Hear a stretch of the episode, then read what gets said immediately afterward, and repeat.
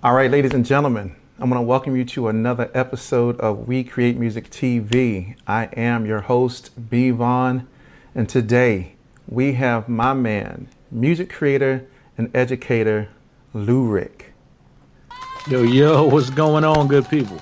Brother, welcome to the show. Greatly appreciate you you being here, man, to kind of just share your experiences, your your knowledge, and to just kind of, uh, you know, just impart to us, man. Just, you know, do what do what you do. Man, well, I'm definitely honored to be here, and um, it's been dope just seeing the growth, um, just of your brand and you as an individual, as a creator yourself. So I'm happy for you, man. Man, I appreciate it, brother. I mean, we've known each other for a long time, so I mean, now everybody else gets to know, you know, Louric Oshay, and to find out who you are, what you do, and what you're about. So, man, if you could just start us, you know, start off just talking about your know I'm saying? Your musical journey. A journey, yeah. Um, I think with a lot of people, you know, it started at a young age. Um, you know, I grew up watching The Box. Um, some of y'all out there might not know what that is, but that was before MTV too. That's how we used to see music videos. So we would call in, or I wouldn't call in because I would get in trouble for that. But me and my cousin would sit around all day waiting for somebody to call in and hopefully play the video that we want to see. And I just remember at a very young age seeing artists on stage and saying to myself, that's what I want to do. I want to be a rapper. Um, but as I grew up, to be honest, I was I was ashamed to tell to tell people that. Like, mm. like who like like man, people are gonna laugh at me and look at me crazy if I say at career day I want to be a rapper. Um, but that is what I wanted to do, and so I'll probably say about 14 or 15 years old is where I start taking it seriously. Um, long story short, I just got put put out of school. That was kind of a a life changing moment for me. Um, so I started growing in my faith um, and my relationship with the Lord, and actually started as a Christian rapper. So back when I was 14 or 15, all the way through college, I exclusively did Christian hip hop. So I started as an artist first. Mm. Yeah. Yeah, yeah, yeah. Yeah, I mean, I know that, but you know, not everybody else know that. oh, for sure, for but sure. Yeah. And um, and so it's it's been an interesting journey just to see how the passion hasn't changed, the skill set or the gifting hasn't changed, mm-hmm. but the platforms in which I use it has.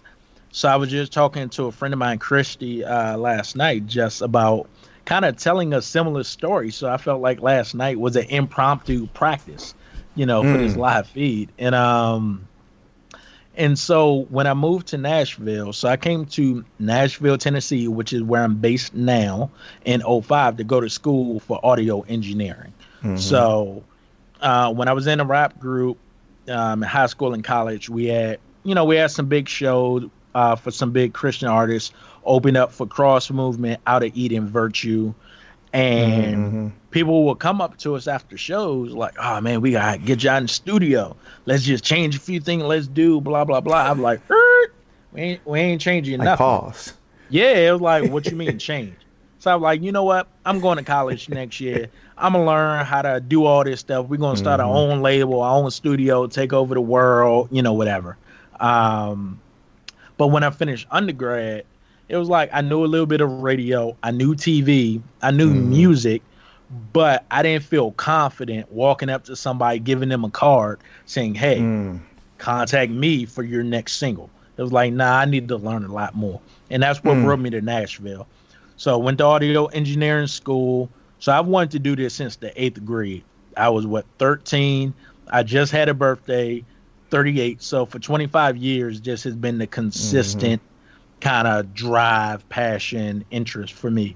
And um and yeah, so just while I was in school learning engineering, I kind of picked up beat making. Um essentially as a means to an end. It was like, you know what, I need to practice my mixing so I can be better than everybody else in my class, mm-hmm. but I don't have anything to practice on. So like, you know what, I'm gonna start making my own beats just so I can learn how to mix. Right. And then just through trial and error, you know, I kind of gradually went from that sucks to that doesn't suck as bad to that sucks but only a little bit yeah. and gradually getting to the point where like hey all right i know i got some heat you know what i'm right. saying right so that that's my journey on the creation side as far as being a music mm. creator yeah you know I, I, think the reality is is that i mean in the beginning man we all suck yeah i think that's the I, you know, I can go back and listen to my very first beats and still be like, trash. It's trash. Dude, like, oh, okay, I, maybe maybe this one got potential. Nah, it's trash. It's trash. Uh, dude, I felt so bad because I found some old beat CDs, and then mm. it's like, it's kind of like that time. Remember, I had long locks for a yeah, while, uh-huh, uh, yep. and it's like that time when you find your your first pictures of when you started growing locks and you and you thought you was sexy back then. You look back and you see them little inchworms in your head and you like yo yeah, yo. I thought i was killing it man. I'm like y'all let me walk out the house like that. Um, that's how i feel when i listen. To kind of like yep. yo even when i thought i was like starting to cross that line when i listen back to it it's mm-hmm. like definitely wasn't ready. And for me, for me, it was it was frustrating because when I was in a Christian rap group, my brother made all the beats. Mm. So hmm. I, I started getting my hand in production in a sense of like a Diddy style, or mm-hmm. if we want to go old school, Sylvia Robinson that produced the message and yeah. rappers delight. Yeah. She didn't play any of those instruments, but she orchestrated it. She arranged right. it. She right. said, do this, do that. So that's kind of how I would do during practice. While I'm writing my rhymes, I'd be like, "Hey man, can you, hey, can you make it stop right there? Can you add this sound?" Mm-hmm. Um, but I sucked at making beats so much so that I gave him my keyboard. My mom bought me this new, probably like two hundred dollar keyboard for Christmas. I tried a few. I was like, you know what? Here, man, you here, you use it, man. Like it, it'll be more beneficial. Um, right you know, but his older beats, I mean, he was killing it back in the day, you know, on a motif, MTV music generator, the little Yamaha keyboard. He was killing it. So, you know, everybody has their own journey, you know what I'm saying? So that wasn't my time, you know, back then. Mm-hmm. Yeah, look, I completely understand that, brother. We all got we all have a certain time when we realize is this really the path that I want to go in and pursue, mm-hmm. or is it is it really not? And I think sometimes even when you're in the game for a long time, you still kind of debate that within yourself to go, tag, is this really what I should be doing? Because I, I even have that, you know, I'm not the greatest producer in the world, but I mean, if I was, you know, I would be crazy rich. But I still struggle at some point to go, man, is this what I'm really supposed to be doing? You're not the only one, man. Um, yeah, you're not the only one. No, I just Whew. Yeah, go ahead. Look, I know. No, because I know people in the industry currently, they still battle with that same type of yeah. thought process. Like, wow, like I suck. And these people got major placement with major yeah, artists. Grammys. Grammys, and they still record. That's yeah. right. And they and they still kind of and I think that's important for anybody to kind of to kind of learn is that even if you are at the level where you feel you make it, there are going to be times when you still kind of struggle, and you're going to kind of have to realize and kind of deal with that and say and to kind of push through it no matter what to to pursue your dream because we know this industry will will pick you up it will chew you up it'll spit you out and you got to have tough skin. If you got very light skin you're not really gonna you're not gonna make it too too much yeah. in, in, this industry. Yeah so I, now go mm. ahead. Oh yeah I was I was to say I just had someone um, an industry figure that I know and respect, and you know, well vetted and experienced in the industry. Mm-hmm. You know, someone that we both know. Um, pretty much just told me like, "Hey, man, I think your production could be a lot stronger." You know mm-hmm. what I'm mm. saying? And it was like, and as I'm hearing that, of course, there's a lot of different ways you could react. You know, mm-hmm. I could I could have been a childish what. What you mean, man? You just don't know what you're talking about, man. My stuff is John Blaze, you know. I could have could have been that, right. or it could have been, well, dang, well, so much for this. Or it could have mm-hmm. been, you know, kind of where I'm more, my res- actual response was like, oh, all right, man, I feel you. Okay.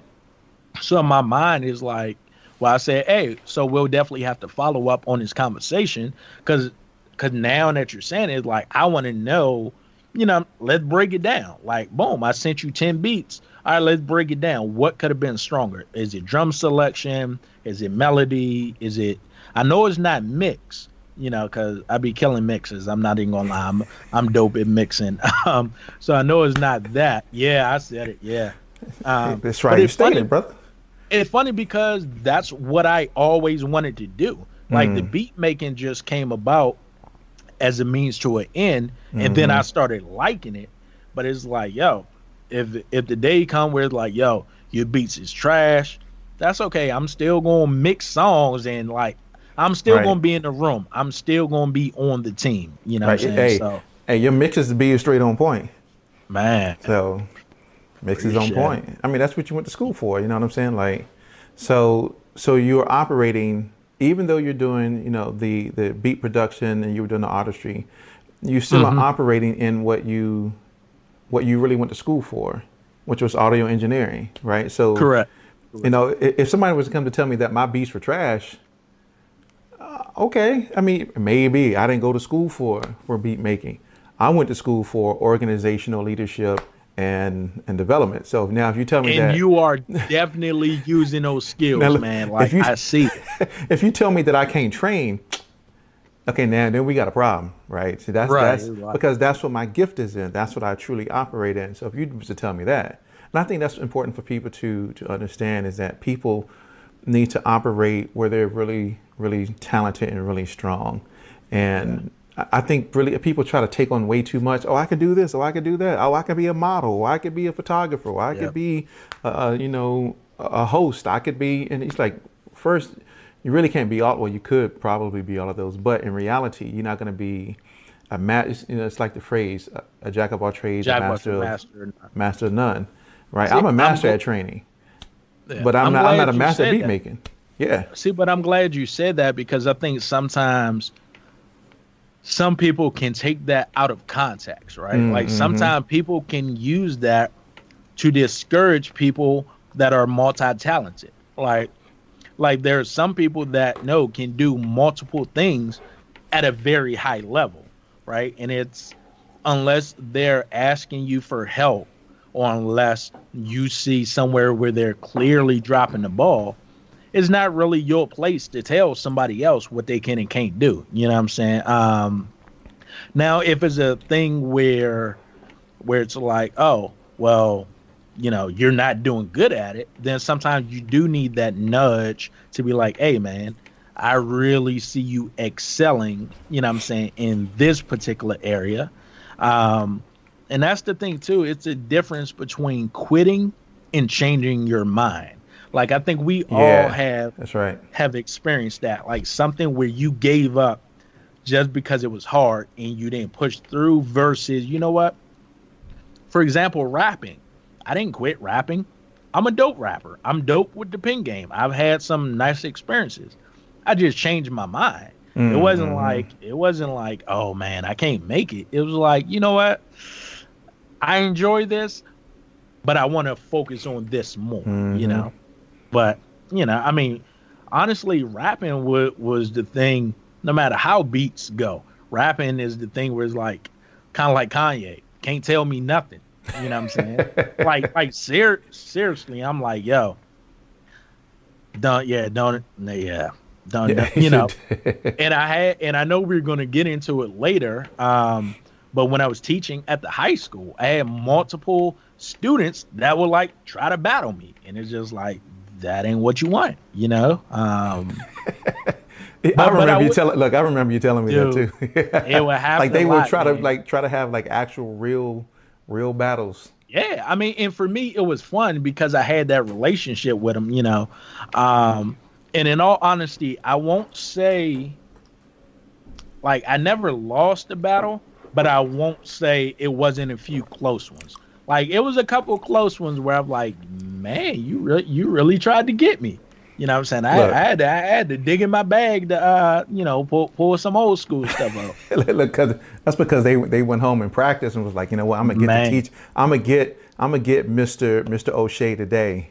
Dude, that yeah, I had one kid mm-hmm. Curtis. Man, he was um he was persistent. Man, I mean, I'm talking about he would come back multiple, multiple, multiple times. Mm.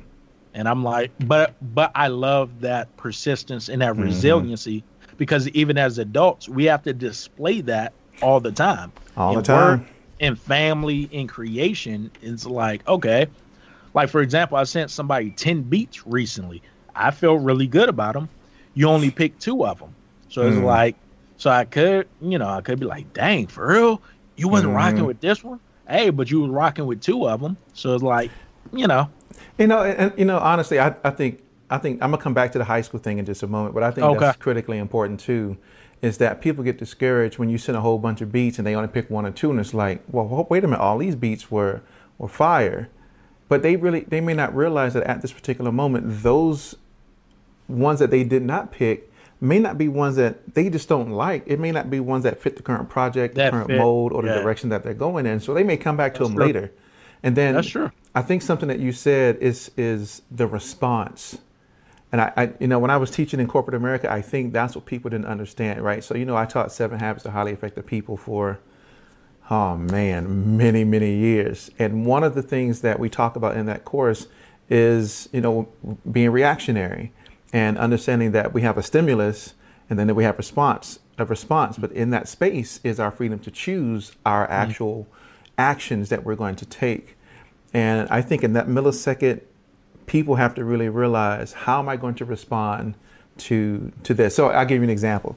So there was a guy when I was in the in the army. I don't know most people don't know I was in the military, but I remember when I was in the army, there was this guy who was being disciplined for something he did, probably smoking weed or something. I don't even remember what it was, but it was something.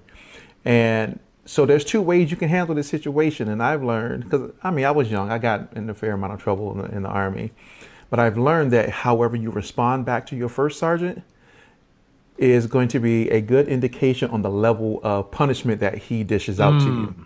Mm. Right? And so if you were respectful, if you took accountability, if you, you know, didn't push blame onto others, if you was just, it, you know, straight up with them, the, the, I'm, the severity of the punishment was very minimal. But if you lied to him, if you try to con your way out of it, you didn't, you try to blame others, then it was the Made highest level. It was the highest yeah. level you was going to get. Article 15, 45 days, right? It was, it was going to be the highest. And I remember this guy went when he got in trouble, and we're all outside. Then, and you can hear him in the argument with the first sergeant, and all of a sudden the first sergeant, you hear the first sergeant was like, "What? What the? You doing? You, you peeing on my?" He he peed on the first sergeant's desk, bruh. See, and so and it, how you respond to certain things. And granted, he was kicked out of the military, but oh, how you respond to, how you respond to things also is an important part of a person's trajectory. That really goes back to a person's mentality. I love how you said, you know, how when that person gave you feedback about your beats, you did, you didn't go, "Oh, that's whatever, dude. That's just your own opinion," or "Oh, I'm gonna give up." No, you was seek trying to seek constructive criticism out of it. And I think if a lot of people had that, that'll take them a lot further today. For sure, for yeah. sure. Yeah. Okay, so I want to go back to high school. Okay. Well, not you in high school, but right. Uh, so yeah, I, okay, would, so, I would not go back to high school. Right, Maybe man, college. me either. Man, me either. College for sure, but not high school. Okay, so so you moved from, you moved from the DMV. I mean, you didn't even tell people you're from DMV. Oh yeah, yeah. Like yeah. like like how how yeah. you not how you not say I, that? Man, I don't forget. Yo, my people back home forgive me day every day. So so yes, I am a Nashville-based producer, music creator, but the DMV raised me. So born in DC, raised in Prince George's County, Maryland, um, mm. and then went to college in Philadelphia and then Nashville. So that's kind of like my geographical right. timeline. But that that's right. You know, so yeah. And, know, I, I, look, I'm a DMV too. So yeah. born born in Baltimore, raised in Virginia. You know what I'm saying? So, hey, but got relatives in Prince George County. But uh, okay, so so you end up moving from the from you went to Philly. Right, went to and, Philly for Philly, undergrad, and then right. once I graduated undergrad, I went to Nashville to go right. back to school, mm-hmm. and just never left. Fifteen years later. Right, you fell in love with the city, of course. I see. Do you know what? Um, it's a funny funny story how I end up staying down here. Mm-hmm. It, it was never the plan. Like I actually had potential opportunities back in Philly, mm-hmm. you know what I'm saying, with uh, some artists and and um, you know, independent Christian companies up there. So the the plan okay. the whole time was go down here for nine months, finish my school, go back to Philly. Because I was really oh, okay. plugged in in Philly. I was plugged in with my church community. Mm-hmm. I was mm-hmm. plugged in on the Christian hip hop scene. So that was mm-hmm. the plan. When I moved down here and I went to school, um, basically a financial thing came up. So even though I had uh, finished school, I hadn't received my diploma yet, hadn't officially graduated till mm-hmm. like a mm-hmm. year later. It was a whole nother year Whoa. before I was even able to pay my balance. Right. So I felt like right. that year kept me here. Um, then summer of was it 2006? I think summer 2006. Mm-hmm. Um, I had an accident. I wrecked my car. Now the reason why that matters is because at the time I had an internship at Toby Mac Studio. Um, if anybody okay. doesn't know, Toby Mac is like one of the hugest like Christian artists mm-hmm. like alive. So I was interning at his studio. So it was a room there for Toby Mac, for the Grits, for David and Nicole. Hey, the Grits. Nicole C. Mullen, yeah. Um, yep. and so all of this was going on in his one building. But when mm. I wrecked my car, it was like I couldn't get out there for my internship. So that was another thing that I felt like, all right, well, I can't go, I can't go back now because I'm gonna feel like a failure, you know. And so it was the little things that kept me here, and then eventually, you know, within like a few years, I was like, you know what, this is home. I'm staying. I'm like, I like it. I like the cost of living. I like how it's close to everything. You know, like what some people don't understand, Nashville is not like down south. Nashville is not the dirty south. Nashville is mid south. You know what I'm saying? But we're they're about mm-hmm. they're about like five five or six like major cities and states that you can get to within like a couple of hours. I can get to oh yeah.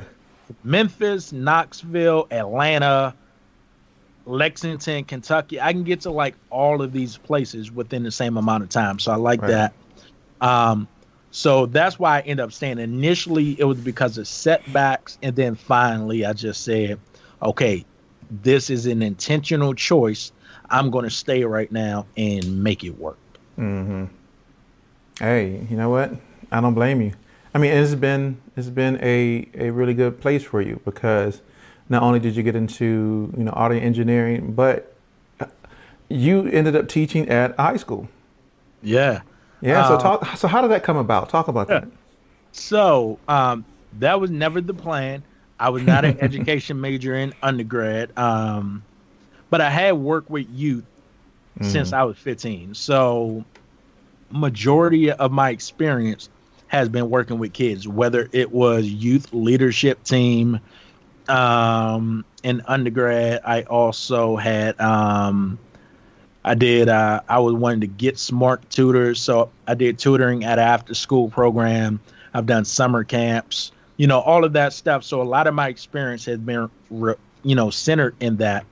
Um, so the way the teaching thing came about, the summer 2012, um, I had been working at a call center. Um, and forgive me if I if I look off camera. It's like the words are in the air somewhere. I'm just trying to grab them and organize my thoughts. But um, that's all good. Yeah, but so I was working at this call center, and even before that, I worked at Target, and that's a whole nother story about my Nashville experience. As far as yeah, we can get into that later. As far as doing what you got to do until you can do what you want to do, but mm. um yeah, a friend of mine encouraged me with that when I was teaching at summer camp.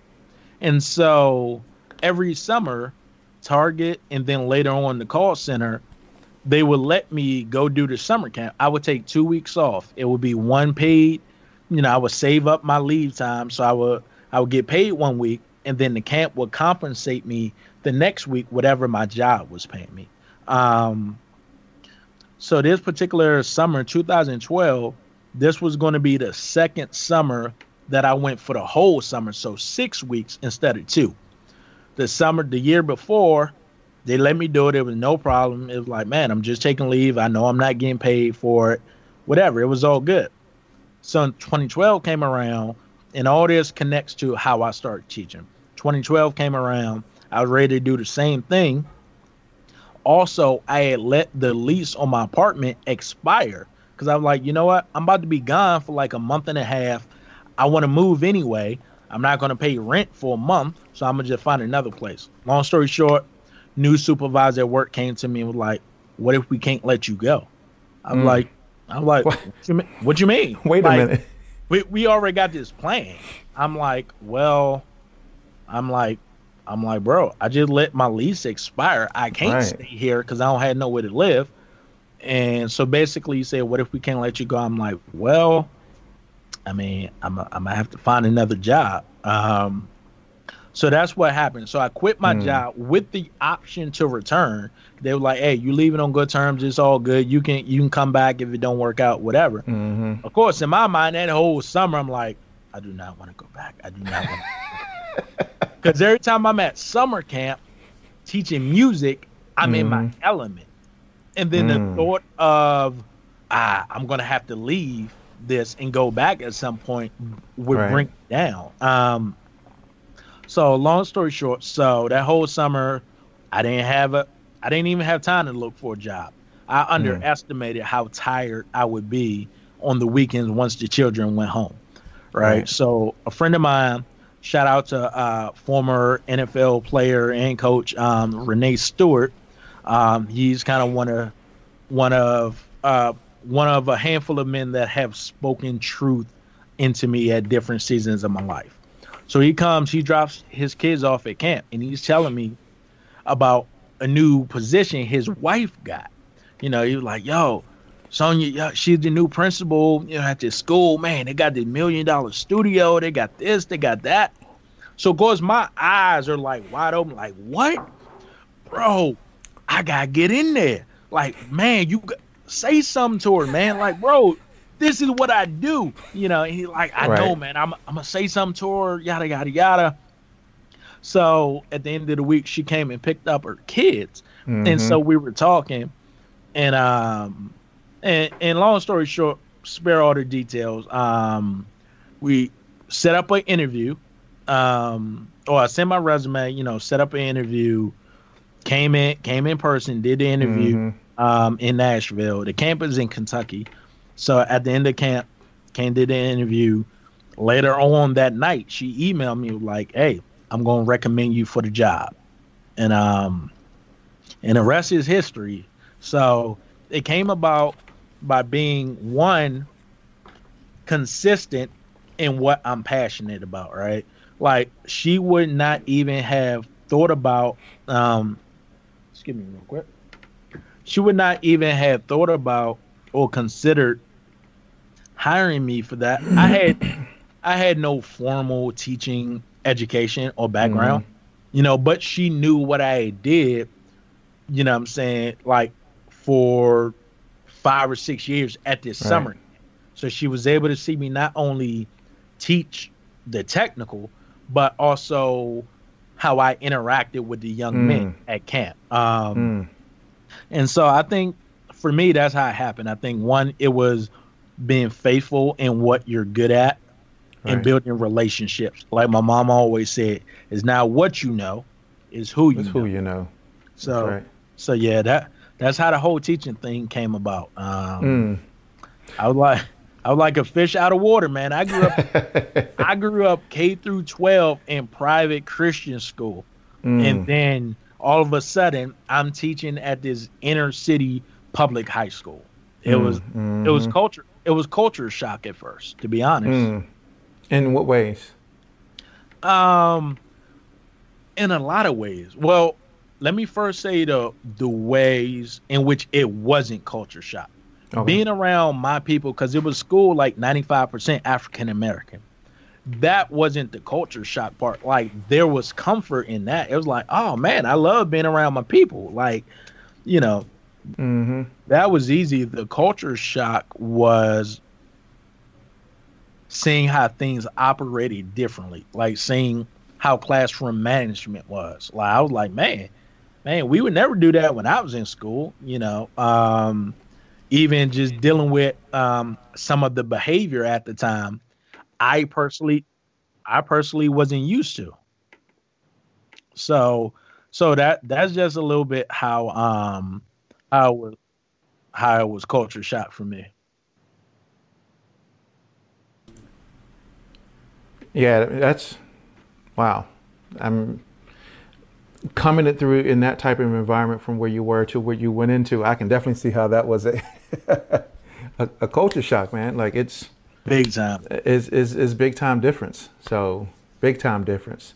But I I do want to go back to something that you you said. And, and so pretty much this is my interpretation of what you said. Okay. While you, well, who you text? Look, I'm be like, who you text? No, stop. and see, Man, I see, you know- and so, and so look, I can do that because I know you. But Right, right. yeah, I'm actually because I overheard what you were saying in the background. I was making sure that I actually sent the uh sent the link out to a few, a few of the groups and stuff I'm in. Um, yeah, yeah, yeah. I was talking to my tech guy over there. Yeah, I forgot to put it in my uh in my podcast group uh notes, so I'm about to do that right now Mhm. on the Faders Up podcast page on uh, Facebook. Oh yeah, But y'all I- make sure. So we got to talk about that. We'll get into faders. We'll get Oh, into for sure, into faders up here in just a moment. But I think something that you said that was important was that. So this is my interpretation. You were doing what you were doing. You were out there, you know, at the summer camp, doing the music classes that you were doing, and that's what you were doing, right? And you had no idea that other people were watching you do what you do and taking note. And I think people don't really realize that because one of the things that we talk about in corporate America, and I, of course, you know, I still work in corporate America today, is the fact that you are always interviewing. Always, always interviewing for the next job. Always, you know, in my role as, as one of the leaders within our organization, I'm always looking at people because I'm always interviewing them, right? And so when I get positions that are open and I'm and I'm filling those positions and interviewing people, I, I remember a whole bunch of other stuff. Oh, I remember Yep. that time you was over there and, and some Yep. you got mad and threw stuff and like I you were used to tell students always- the same thing. I used to tell them the same thing. I had a kid Mhm. come to me one time, and I would tell them, I'm like, hey, I would tell them in the beginning, hey, y'all, take this serious. You gonna need college recommendations. You gonna want job references. So I had a kid come to me his senior year. I hadn't taught him since sophomore sophomore year, but sophomore year he was a handful. I ain't gonna lie. He was one of them kids that got on my nerves. Um, any any teacher that says kids don't get on your nerves, stop lying. I can't even take you seriously. Um, now the key is to make sure that the way you treat them isn't any different, right? So I still treated him with the same amount of love and respect and care as any other kid. But you know what I'm saying? He he was a knucklehead, you know, not not a malicious kid. But long story short, it was senior year and he's looking for college recommendations. And I'm not gonna lie, he came to me and he said, Hey, Mr. Johnson, man, can you uh, fill out this college recommendation for me? And man, I ain't gonna say it, it broke my heart because it was like, nah, it wasn't really that deep, but I was I was sad that I couldn't write him the recommendation. And I said to him very honestly, very, you know, nicely. I was like, you know what? I'm like, Vic, I haven't taught you since sophomore year. I'm like, I haven't been around you. And I'm like, so if I wrote a recommendation, it would only be based on what you did sophomore year. Mhm. And I was like, I don't, I don't think you want me to do that. He was like, all right, man, thanks anyway, Mr. Johnson. Right. I'm like, I'm like, but but go check with, you know, check with your senior advisory teacher or check with your practicum teacher, somebody that you spent every day with this school year. You know, so it's not that I was hating on them or that Right. I, you know, it's like, oh, I hope it work out. It's just when you get them recommendations, you want to get the best one possible. And I'm not Mhm. gonna lie for you. You know what I'm saying? So No, sir. No, All- that's why I tell Yeah. people st- straight up: if you want a recommendation from me, it, one is going to be truthful, and two, it, it better be something that we did within the last six months, a year together. Because I can't give you a recommendation if it was two, three years ago. I mean, I don't know. I don't know what your work performance has been in that time since we no longer work together. So I, I yeah, I just can't. I can't do that. So. exactly. Yep. So okay, so you were teaching at the high school, Uh-huh. and so so so you got the job, of course, right? Yep. And yep. so so you how, how long did you teach at the high school, and what was your experience like? Uh, and, uh, when I say experience, like literally, what were you teaching them uh, in that perspective? Yeah, I got you. So I was at the high school for seven years, from 2012 to 2019. And what's funny about it is when I was initially hired, I was hired part time.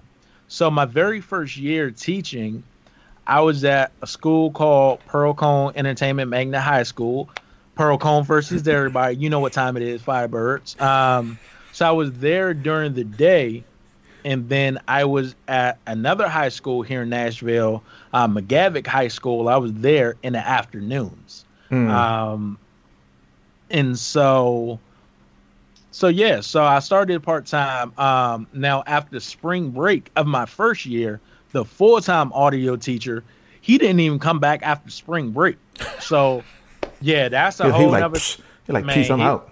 that's a whole nother thing. But long story short, um, so I was I was promoted or elevated to full time that Mhm. second semester. Um, but yeah, so at at the high school at Pearl Cohn, I was teaching audio production. That was the name of the course, audio Mhm. production. And then at the other high school in the afternoon, it was an after school program, but I was still teaching the same thing. It was just it was a different dynamic because these are kids that chose to be here after school as opposed to the kids I had during the day where it was like you have to be in school or they're gonna get you for truancy, you know. Um hmm so within audio production, I mean, I was teaching my kids everything from signal flow, uh, which is basically how to identify the start and the end point of a sound source and everything it does hmm from there. You know, so from the microphone to the converter to the interface to the EQ to the all the way, you know, it's like going in the maze all the way till it gets to your ear where you hear sound. So teaching them that um, music production. I mean, uh, obviously teaching them how to make beats, how to arrange music, how to mix music. Uh, my first couple of years, I was teaching acoustics as well. So my 1st couple of Mhm. years, I was teaching them about absorption and diffusion in studio design. Um, we did a lot of cool projects. One projects, one project we did actually had my students build acoustic wall. Oh, my fault. I hit my microphone. uh, yeah, I'll be all right, YouTube. I had my students create acoustic wall panels. Man, they loved it. Like, cause so many kids are hands on. So when, man, Man, how come you're not teaching that now? bruh, um, Hey, look, look, because I need some wall panels. man, you you bet you better holler you better holler at um, Kevin Mayfield, man. Kev, no, I came down to Atlanta and help him build and put up the acoustic treatment in his studio. Well, shoot, guess He ain't hey, even he ain't even tell you that, did he? no, no, no. I think I remember y'all talking about that. I think that's why you came down here that one time was to help him do that. Yeah, yeah. But but you're gonna have to come down to Atlanta to help me do that. I need to redesign my uh, my studio, so I need Dude, some acoustic panels in there. I want to get to Atlanta so bad. So it's funny you said that, um, or that the acoustic thing came up because just recently I put together, I did a consultation for dope hip hop art, hip hop artists here in Nashville. Shout out to Mr. Adams, by the way. Um, so he has, like, you know how some like apartment buildings have like the standalone like garages and stuff Mm-hmm. an apartment. So he got one of those. So he's like, man, I'm gonna just, man, I'm gonna just park in a parking spot and turn this into a studio. so, which made perfect sense to me. Like, bro, if Why I was living in, man, and so, um, and so yeah, so I did a consultation for him. I put together Okay. a package for him where it was like, hey, you know, you got to determine, and, and and this is for everybody in music or whenever you're looking to acquire a product or a service Mm-hmm. is three is three qualities or three attributes you want to keep in mind but you can only get two out of three so you need to prioritize so it, it can be quality it can be the time like the speediness in which you get the product or it can be cost you can't get all three you're not going to get something super quick super inexpensive and high quality you're you're not going to get it right? So you have to choose your two. So I asked him, what what two things are most important to you in a studio? Is it is it high quality? Is it low cost? Or is it getting it done real fast? What's most important? Um, and so high quality and you know what I'm saying and and, the, and saving money was the priority. So I'm like, based on that priority, you should build it yourself. It'll take you longer, but you'll save you'll save money, and you can also verify, you know, that the quality mm-hmm. is going to be good. So, mm-hmm. So that's what I would say with you before you even kind of embark on it. Just ask yourself, what what two of those three things are the most important? All right. Right.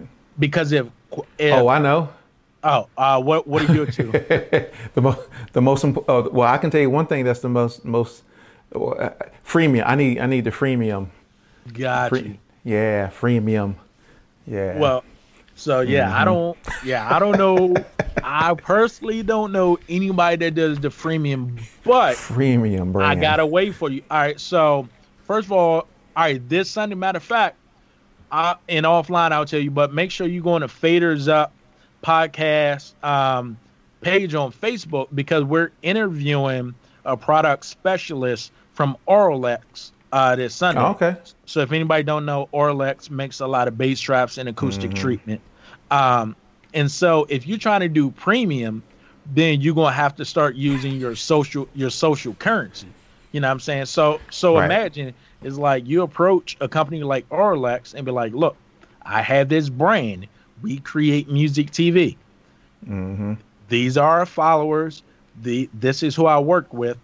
How can we partner together? Right, mutually beneficial. Your benefit mm-hmm. is you need free or very inexpensive products.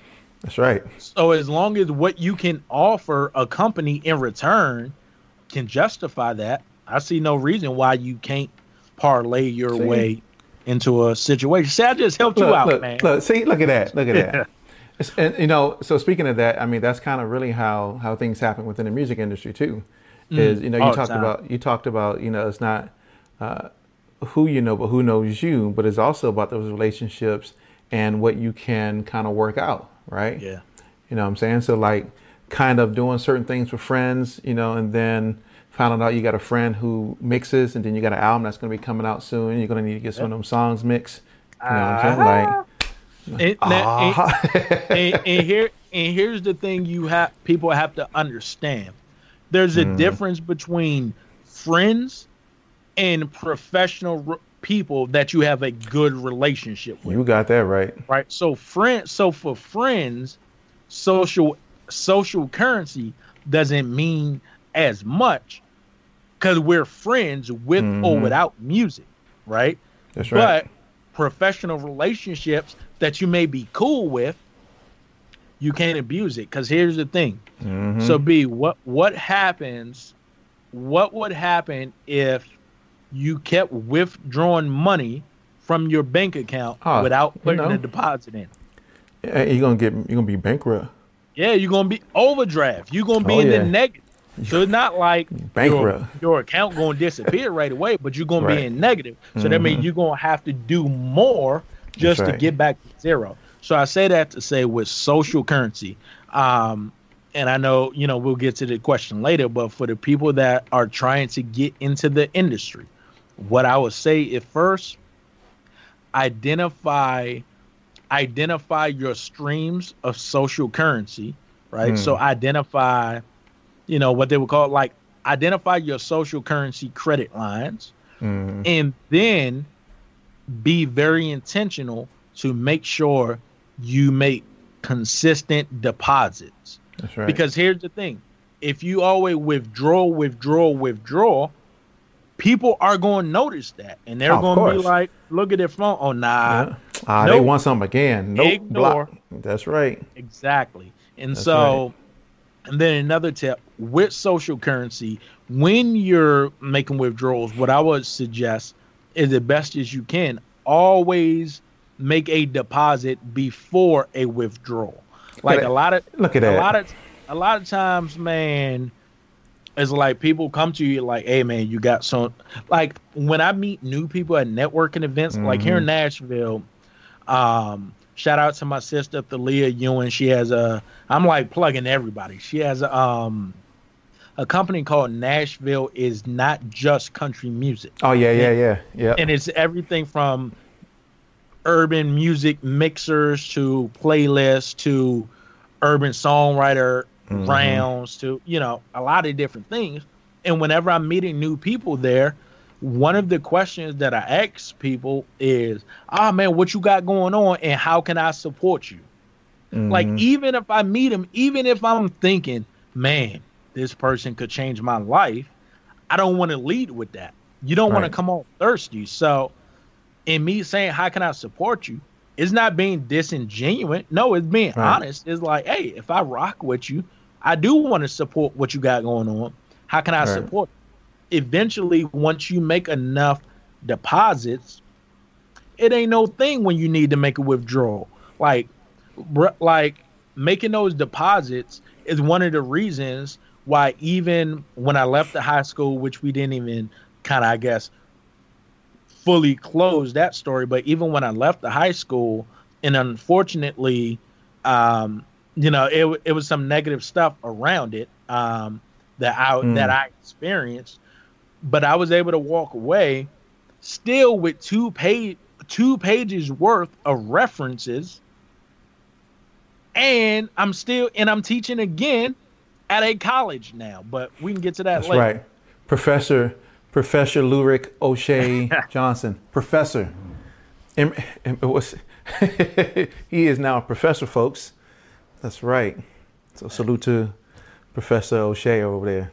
Man, but, uh, appreciate it. I know I got. Yeah, yeah. I, got I, I know. I know we didn't. Man, I get. No, no, no, no, no. Yeah. You, you, you're good. I mean, I, I'm, I don't expect us to fully close out each each story, but it, I, I think some of the. I think if anybody's watching and listening, the gems that you you just dropped in there is. It was just tons of gems that that people need to think about. And I was going to ask, what book you've been reading lately? Because the reason why, because I, I, know I know part of the, the, the Seven Habits series, and I am coming out with a Seven Habits for Highly Effective Music hey, Creators series. I, I like hey. that. And a networking in the music industry series, which touched on two things that you just talked about. One is, you know, making those deposits and trying to not make withdrawals. In, in Covey, they call it the emotional bank account, but in in our world, we it's pretty much like social currency, mm. right? So you know, the more deposits you make, the the better the relationship. The more withdrawals you make, the worse the relationship. But I mean, you already talked about that. Uh, but it is examining your social currency. But I think the the other part that that fits into that is, and that's what what my networking in the music industry thing is going to be about is uh, and I think you and I were at the same one with uh, Priscilla Renee. Did we go to that together? That name's oh the, the one out in, L, out in yeah, LA, uh-huh. the ASCAP yep. joint. Yo, yeah. yo, tell me why I ran into Priscilla Renee. Oh, you did? Here in Nashville at one of the Nashville is not just country music events. that's awesome. But that's awesome. But yeah, I mean, that was one of the things that she talked about, and I had learned that long ago in in corporate America is you don't always lead off about what you can, what you want, right? And I think that's our culture today. Is yo, here's my CD, yo, here's my CD, yo, check out my SoundCloud. You know, can you can you can you put me on? And it's like, well, wait a minute. That's kind of like a big turn off because you're like, that's how you're going to enter this relationship is just with a shove stuff down my throat approach.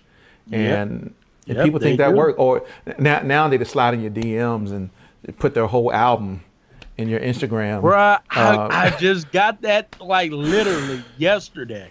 I got it in my DM and he emailed me, which made me think like, like, bro, how did you get my email? email. I, had to, I had to actually go back on my Instagram account and look at my profile. and Like, nope, I didn't put my email there. Nope, I didn't put it there. So I'm like, how he got my email? I don't look, know. Look, I got to reward you for at least, you know, the the diligence in finding the, the email address. Man, I I hey, want. I sure I do. Like, yeah. So, uh, so brother, we've been talking a lot about a lot of different things. So, I, I wanted to talk about your own personal struggles and what you okay. learned from those from those as well. So you can share with the with the audience. You know, what were some of the things that you personally struggled with, uh, as far as music, and how did you overcome those, or what did you learn from those uh, to help you move forward? Struggles. So struggles with music. Um, I think one is just the time. You know, um, I think, you know, like they say, like uh, overnight success is really like 12 years in the making. And so I think the time that it's taken, you know, to to get to just a a what I would consider a minute measure of success can be frustrating, you know. Um mm. I mean, I I kind of divide my my time in Nashville so far into kind of like 7 years where I feel like the first seven years were struggle. The last, the second seven years is when I started teaching, which I feel like that was just success because now I'm I'm doing what I love. I'm working with kids, and I'm still growing in my music, and you know, and I'm my my professional network is now expanding, um, and so all that stuff was great. But leading up to that, it was tough. So I think the time that it takes. Um, I think the other frustration too is recognize or not being good at everything you want to be good at. Um, like growing up, like I was the type person I, I could be good at video games without reading instructions. I could put together some basic, you know, assemble bookcases and stuff. Mm-hmm. I don't need the mm-hmm. instructions, you know. Um, Look, you don't need the instructions until you actually put it together, and then part of it's like this. Right. but but but like even then, I mean, I guess the point I'm making is that I've I've I've been accustomed to being at the at the minimum proficient, right? So at mm-hmm. the minimum, like you know, like I can do this with most things. Mm-hmm. So when I come across things where it's like, oh, that's challenging. Like for example, a big challenge for me with music creation in the beginning was music theory. I didn't know music theory.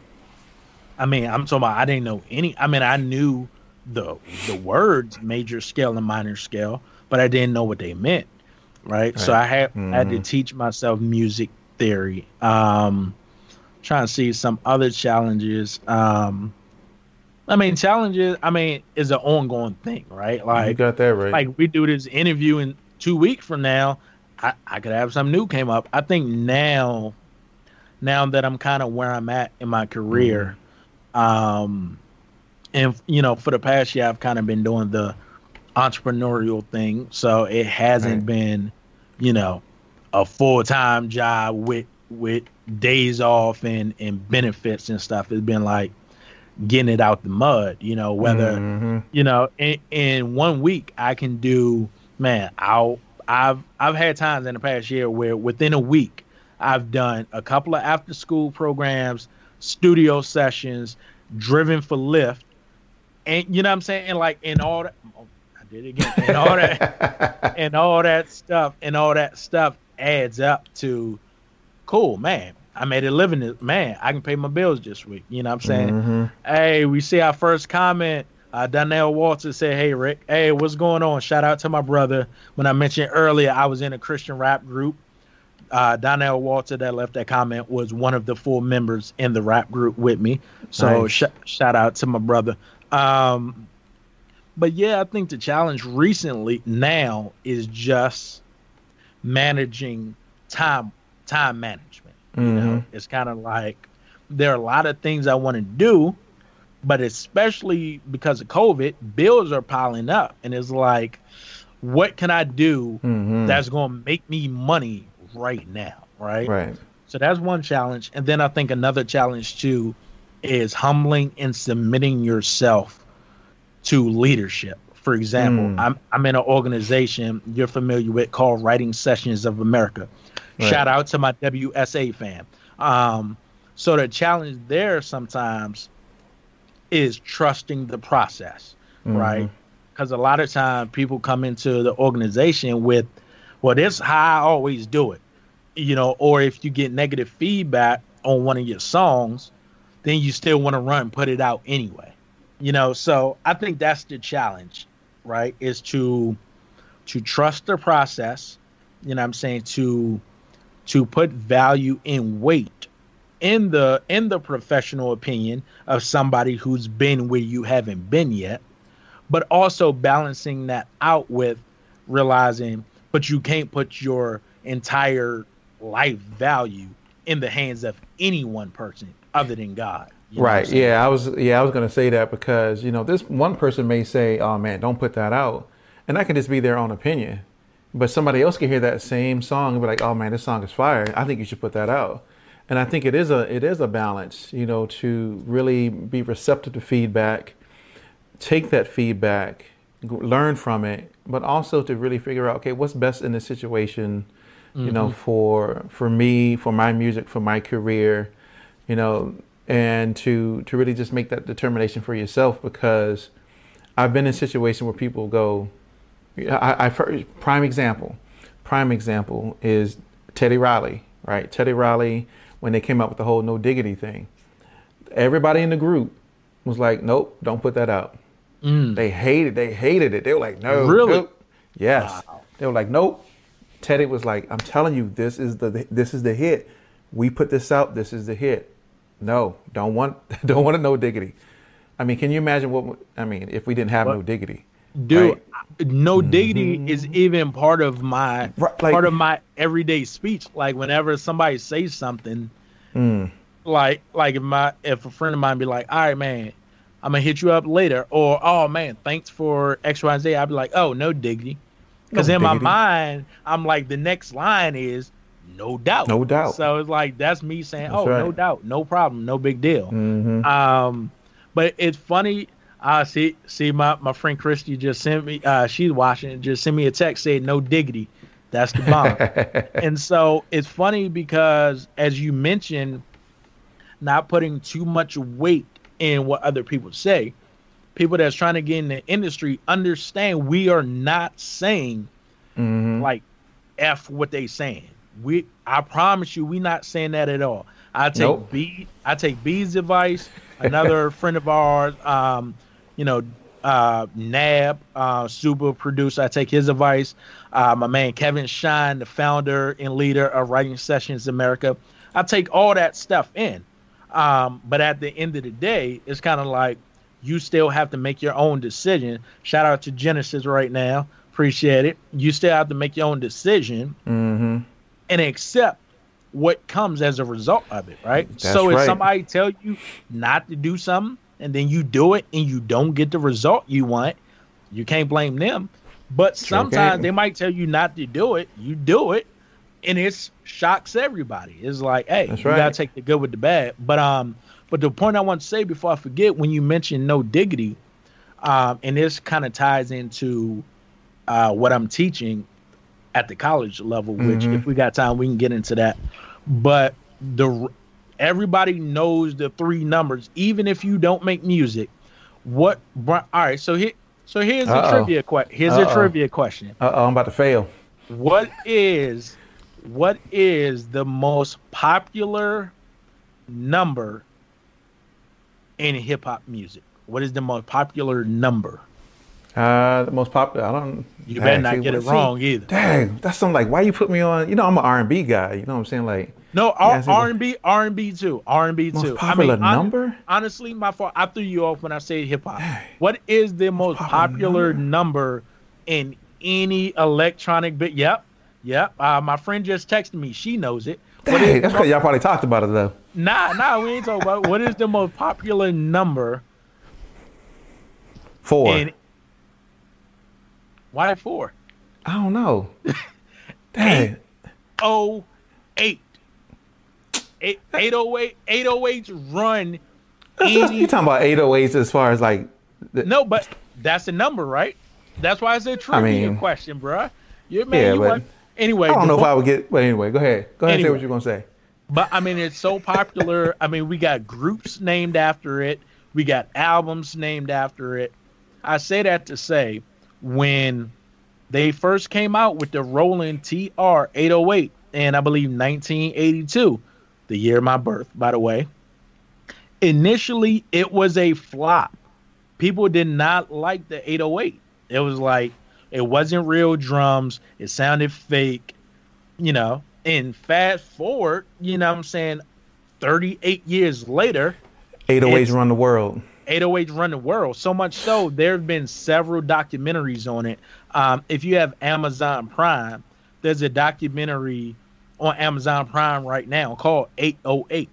Like that's So the name of it. So and I mean, and it it touches on everything from Planet Rock to even some of the non Mhm. hip hop R and B music, like songs that I didn't even know. I'm like, I didn't even know like 808 made it to that genre. You, you know why I said four? Because most R&B groups have four members. You know what? That's fair. That's fair. At least you were able That's to like- explain it, and it's not just like, man, why that was like you say four? that was Why? that was like that was like the magical number of how many people you need to really have in a group because it kind of went through the spectrum of male vocals, Mm. right? Like I'm a I'm an R&B guy. You know, I grew up as a, I grew, you know I grew up as a singer, but you know that was the magic was four because you had your, you know, your high, you know, kind of alto males all the way down to your, you know, your low baritone males, and so. And they all that. When you think of like Boyz II Men, they all that range right there. yeah. Woo, Yeah. Boyz II Men. Out- man, that that'll take us down another thing. I know. I But, know. um, Oh, so so before we before we I'm definitely enjoying the conversation. Rick, you know me and you could we could just sit up here and Oh, talk all all day, all day, all day. But uh, so so I want to talk about this. There's still a couple of things I want to talk about. I want to talk about how you now became a professor, Okay, right? I do want to talk about beats and bars. for sure, for sure. Thank you. I want to talk about faders up, right? So so you got to talk about all that. all right, in- in cool. this- in Let's this do one- it. And this one. So- that that's fine, man. Like set a timer or something, or, or just like write it down so I don't forget. All right, so real quick. I'm not gonna forget. All right, so real quick, how I got into, or a little bit about the teaching. So the reason why I brought up the TR 808 and how that connects to teaching now, Mm-hmm. because I am currently an adjunct professor at Belmont University here in Tennessee, which is one of the top. They have one of the top music programs in the entire world, um, and I teach a course called Hip Hop Production Techniques. hmm So I'm I mean, we started with a cultural overview. So I mean, we've gone over everything from from, you know, uh like DJ Kool Herc to, you know, uh 1520 Sedgwick Ave where, you know, August 11th, 1973. They don't know that. They I don't know, know, about that. eh, man. So I'm breaking. Hey, Yeah, I'm you gotta break it down. that. So Yes, the sir. official, the quote unquote official birth date of hip hop that many people consider is August 11th, 1973. The reason why is that date is because that was the first time uh, DJ Kool Herc, legendary hip hop figure, was throwing a back to school party for his for his sister, um, and that's when they first kind of found what's called a break beat, The which break was the right. instrumental breakdown of a song with like the drum solo, for lack of a better phrase. And what they would do is they would on two turntables, they would just keep looping that part and going back, That's back right. and forth, back and forth to make an instrumental for the MC to talk their stuff. Yeah, y'all dance to, uh, till you don't stop, stop, you know, whatever stuff like that. Mhm. So that's what people count as the birth of hip hop, but hip hop didn't have commercial success until until Rapper's Delight was released in 1978, I believe. And shout out to black women because like it, love it or hate it or whatever, as far as that song, whether it was real hip hop or not, Mhm. it was produced by a black woman. The That's right. very first hip hop song that went platinum and hit the top 40 was produced by a black woman. So shout right. out to all the black queens out there. Um, so yeah, so I'm teaching hip hop production techniques. Um, so far we we spent two weeks on crate digging and sampling. Um, this past week, we all about drums. So we looked at the LinnDrum, the the DMX drum Mhm. machine, and the TR-808, which are arguably three of the most popular Mhm. hardware drum machines. This coming week, You know, which by the way, I, I don't want to interrupt, but which by the Oh, way is how. D is how DMX got his name though. Exactly. It's it's like two. It's another artist uh, or band named after that too. Um, Mhm. So yeah, matter of fact, um, cause you may be like, how does he know all this random stuff? when I'm doing my le- when I'm researching and doing my Oh, yeah. lesson plans. Um, so the the song, so the first hip hop song that people started to say, okay, that's real. That's not like popcorn or bubblegum. Uh, Was Mhm. also produced by Sylvia Robinson, and that was 1982's "The Message." Broken Mhm. glass everywhere. People beat on the stairs like they just don't care Mhm. that beat that wasn't a sample so before hip-hop Oh, even got into sampling that was made with a dmx drum machine and i think a Prophet synthesizer um, Mm. but anyway so yeah so if you're more interested man sign up for my class go back to school i do private lessons go well. back to go back to Um, school. but he yeah, does that- tutoring. yeah, I do do tutoring, but um, but yeah, the class the class is a blast. I love it. Um, Mhm. then, and this is a good segue. So you mentioned something about beats and bars. Right. So beats and bars is a is an interactive uh, music event series that I have. Um, imagine kind of like those type of events like painting with a twist, where you kind of go out, you know, you you you get your sip on, you enjoy some wine, you enjoy, you know, what I'm saying some company, and you learn how to paint a portrait. So I thought that was really cool. But then I had the idea while I was in this um, artist entrepreneur training program last year. Shout out to ABC Nashville. Um, is that you know I was like, man, Nashville doesn't need another producer. We don't need another studio. What can I do that's different? And I Mm. thought of that, and I'm like, man, what if painting with a twist wasn't painting with a twist? It was actually making music, and so that's where the idea came from. So what? So what you can expect at a virtual or an in-person Beats and Bars event, man, live DJ. So we got the party vibes going. The libations are flowing. You know, whether it's wine, your liquor of choice, whatever, or or water, libations. or or water, and then um and then I walk you through step by step how to make your own hip hop beat with Mm. no prior music experience needed. Mm. Now now for my purists out there, I remember one of my co-hosts on Faders Up was like, I, I'm nervous about that, man, because what if what if here's here's the thing. This isn't doing anything different than than what software has already done. Right. You know, now it's a difference between being a beat maker and being a producer, right? So at Beats and Bars, you're learning how to make beats. You're not really learning how to like produce a song, Mhm. how to go in a studio, coach vocals, help write the song. You're how to you're not learning all that stuff, but in a very relaxing, party-like atmosphere. You're learning a new skill, and you're having fun while you're doing it. So that's the whole the whole focus of Beats and Bars Nashville is a party. It's to have fun. And while we're partying and having fun, we're making a beat in the process.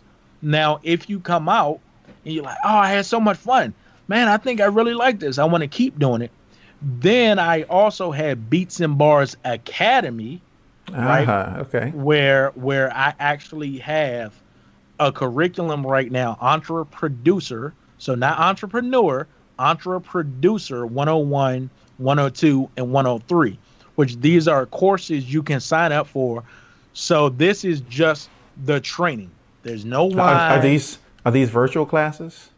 Uh, right right now they're available virtually. Um, so if you're in Atlanta, yes, you could sign up. Um, but I am Nice. looking to kind of once COVID kind of figures out what it's going to Man. do, because the Told very first leave. yeah the very first Beats and Bars event, the inaugural event, was on February 23rd here in Nashville, and it was Mm. in person, um, in partnership with another event called Shop Talk. Um, shout out, shout out to Terry with that um, great event. Um, but since then, I've had to do it virtual. So you Yeah. had Beats and Bars Nashville for the party and an introduction to beat making.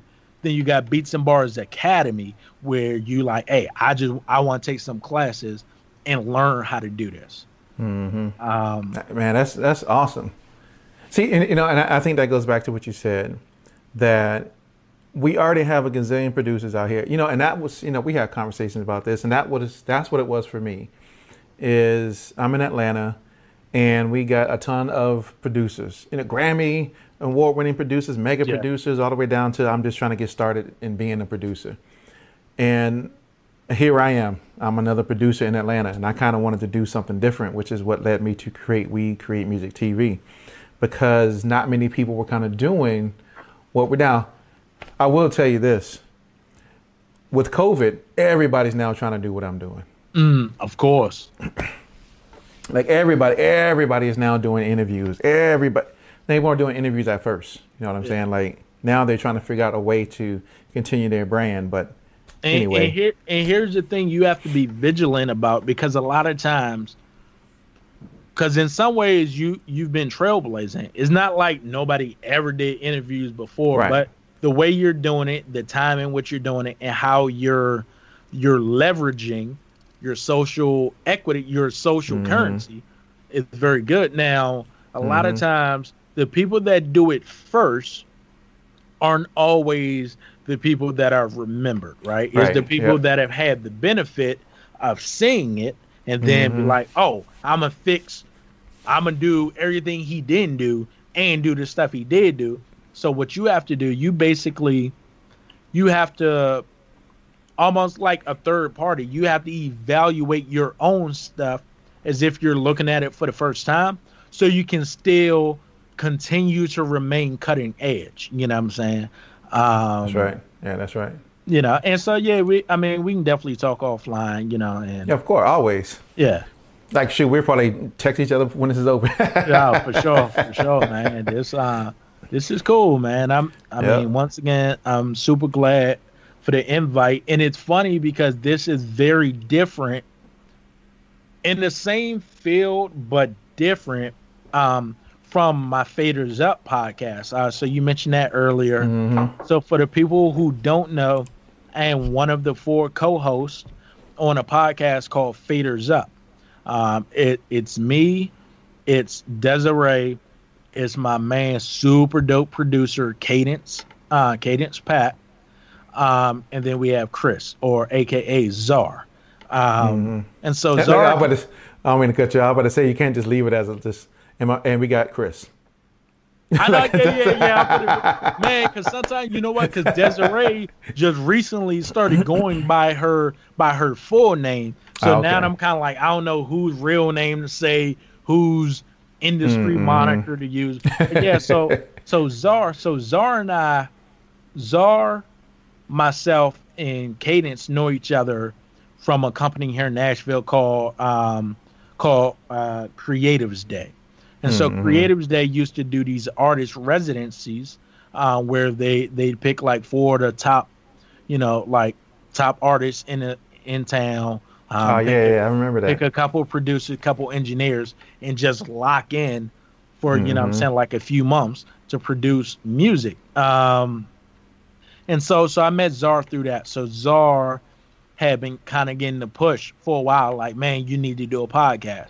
Man, you need to do a podcast. And so when he finally started gearing up, I was one of the people I was I was humbled and fortunate enough that he considered reaching out to me and asking me to be a part of it. So we're about uh, we're about 18 episodes in right now. So normally what we do, so it's four of us, and here's where I say it's different from We Create Music TV. We don't always do interviews. Like Mhm. we've done, we've interviewed the product designer for DNA Labs instruments that make um, that make rack extension for Reason. Mhm. This Sunday, we're interviewing a product spec- specialist from Oralex. We also interviewed um, Jossie World, who's a who's a singer songwriter up in New York. Phenomenal, Mm, phenomenal mm. person. So we've done those three interviews, but a lot of times we'll just and we've had a few guest hosts, right? We've had a Mhm. few guests drop in, but a lot of times we'll just have a topic Right. like we've talked about everything. Our latest episode, we talked about selling beats, leasing Mm, versus mhm. non-exclusive, all that. We've had episodes that weren't as fun and sexy, but important, talk, talking about file management, right? We've oh, had yeah, yeah. we've had episodes talking about mixed theory. We've had, you know, what I'm saying. Mm. So, you know, we, you know, and you know, honestly, yeah, that's kind of that's well, we'll talk Oh. about that later. Yeah. But yeah, So, so yeah, so so I love the format of we create music, and you know, and of course, I gotta return the favor. We gotta have you on Faders Up podcast just to kind of talk about. I would love to hear the That's right, that's right.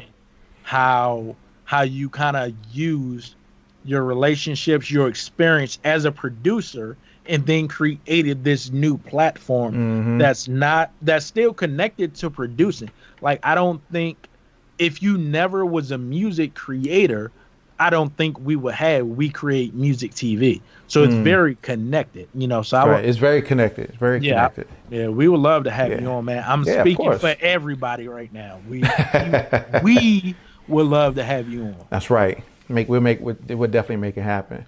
So man, so what's next, man? What's what's next for you? What's next for you, and where can people find you? Cool, good stuff, good stuff. Um, so far where people can find me, um, and I guess we can put some stuff in the in the show notes. Yeah, Um, but you can find me on Instagram at it's pronounced Oshay. You guys hype the whole thing out, kind of like a pimp named Slickback on Boondocks. so don't just don't just put at Oshay because you're not gonna find me.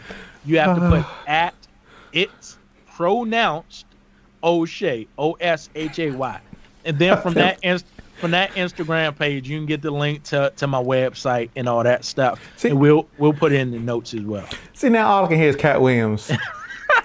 Oh, I'm a pimp named Slickback. like that's all I can Like hear. a- See, you shouldn't even do. like a tribe called Quest. Yo, I want to go watch Boondocks right now, but but see, I'm gonna have to go watch Boondocks right now. see, but I don't, I don't think it's on Netflix. I thought it was at one point, but I don't think it is. Oh, But no, I got all the episodes though, so But- it, it, but- I got yeah, not yeah, it don't, it don't even. But I got them all. But I have them all though. But um, Yeah. but yeah, and so so that's how you can find me as far as what I have coming up next. So right now, I'm in the middle of a boot camp with Writing Sessions America. So we have a boot camp going on this week, um, kind of like a region by region competition. Um, so I've submitted a few songs for that. So I'm waiting to hear back to see you know what that is. I also have a new song uh, with Genesis coming out soon. So I can't wait to hear what what our homie Fitzgerald, Genesis. aka Genesis, laid Fitz. down laid down on that on that hot track I sent him. Um, and then of course I'm still going. Um, we have like two more months left in a semester, so my goal keep building with the hip hop class at Belmont University. And hopefully grow that to where you know next semester I might have two classes or three classes. So. Hey, so that's the hope. off. Yeah, that's the hope, man. So yeah, Yeah. man. Man, that's that's that's awesome, man. I mean, you've been blessed, brother. I mean, I know you kind of went through the seven years of, of famine and then the seven years of, of plenty, or you, you know, even receiving more. Uh, you know, so we always talk about it, but uh, I always wish you the best of. I don't believe in luck, but I just wish you the best, and just in general, and you know Oh, that. for sure, man. For sure. Yeah, I for sure, for sure. definitely appreciate it. Um, and if I can, kind of go into our rapper mode real quick. Rapper, Uh-oh. uh, Oh, is, is, shout outs. is, is he gonna bust a freestyle? Is that did Nah, nah, beats? nah, nah. Oh, I, I ain't I ain't about to spit a flow. I just, I just wanted to send a shout out. Uh, nah, so for um, shout out to my writing sessions America fam, um, such a great uh, close knit community. Shout out to my Belmont University fam, my Creatives Day fam. Shout out to my syndicate fam. You know, B Vaughn is is one of four. Um, shout out to my Faders Up podcast fam. Um, definitely, um, you know, shout out to all my friends, family. Um, shout out to my friend Christy in Dallas, Texas, for tuning in. And what, you know, what do you? What you, you think you're winning like an award? so what? You think you're winning an award? Is that what you're doing? This is an award. I've been awarded with the the honor and privilege of being with We Create Music TV. But anyway, shout out to Christy. He he kind of cut your shout out off. But uh, yeah. My bad. So Shout out to Christy. yeah, I'm done. I was like, wait a minute. He like this boy. He wanted an award. Oh, nah, never mind. I can't do that. Oh no, go ahead. Go ahead. Now, I'm go to ahead. do No, one go more. ahead. All right. Go ahead. Shout shout out to my eclectic fam uh, here in Nashville, S Rap, keep doing what you're doing, brother. If you know, you know. That's all I'm gonna say. If you know, you know. I, do- you know, I gotta. I guess I need to know. So, put me on. Let me find out. Yeah, yeah. We we, we can talk off, we can talk offline. That's not All right, bet. officially public Bet. stuff. But man, it's been a pleasure to have you on the show, brother. I appreciate you joining us virtual, right? Because this is really the first time since COVID hit that we really get that we've really gotten back into doing interviews. We've done a whole bunch of other things, but you know, we all of our interviews used to be face to face, live, right here in this in this studio. But now with COVID, and you know, it's kind of even far reaching to have even more guests who may not live here in Atlanta. And so I want to absolutely thank you and welcome you for being the first, the very first virtual. Yeah, let's, yeah, let's put that in there. Let's put that in there. the very first guest on We Create Music TV virtual, Virtual. I guess. Yeah. Right. So appreciate it, brother. Thank you very much for being here. And uh, once again, thank you for sharing your experience and your knowledge. Uh, so thank you very much. Doubt. Thank you, brother. And to all the people watching, thank you very much for tuning in. Of course, you can always catch us at www.wecreatemusic.tv.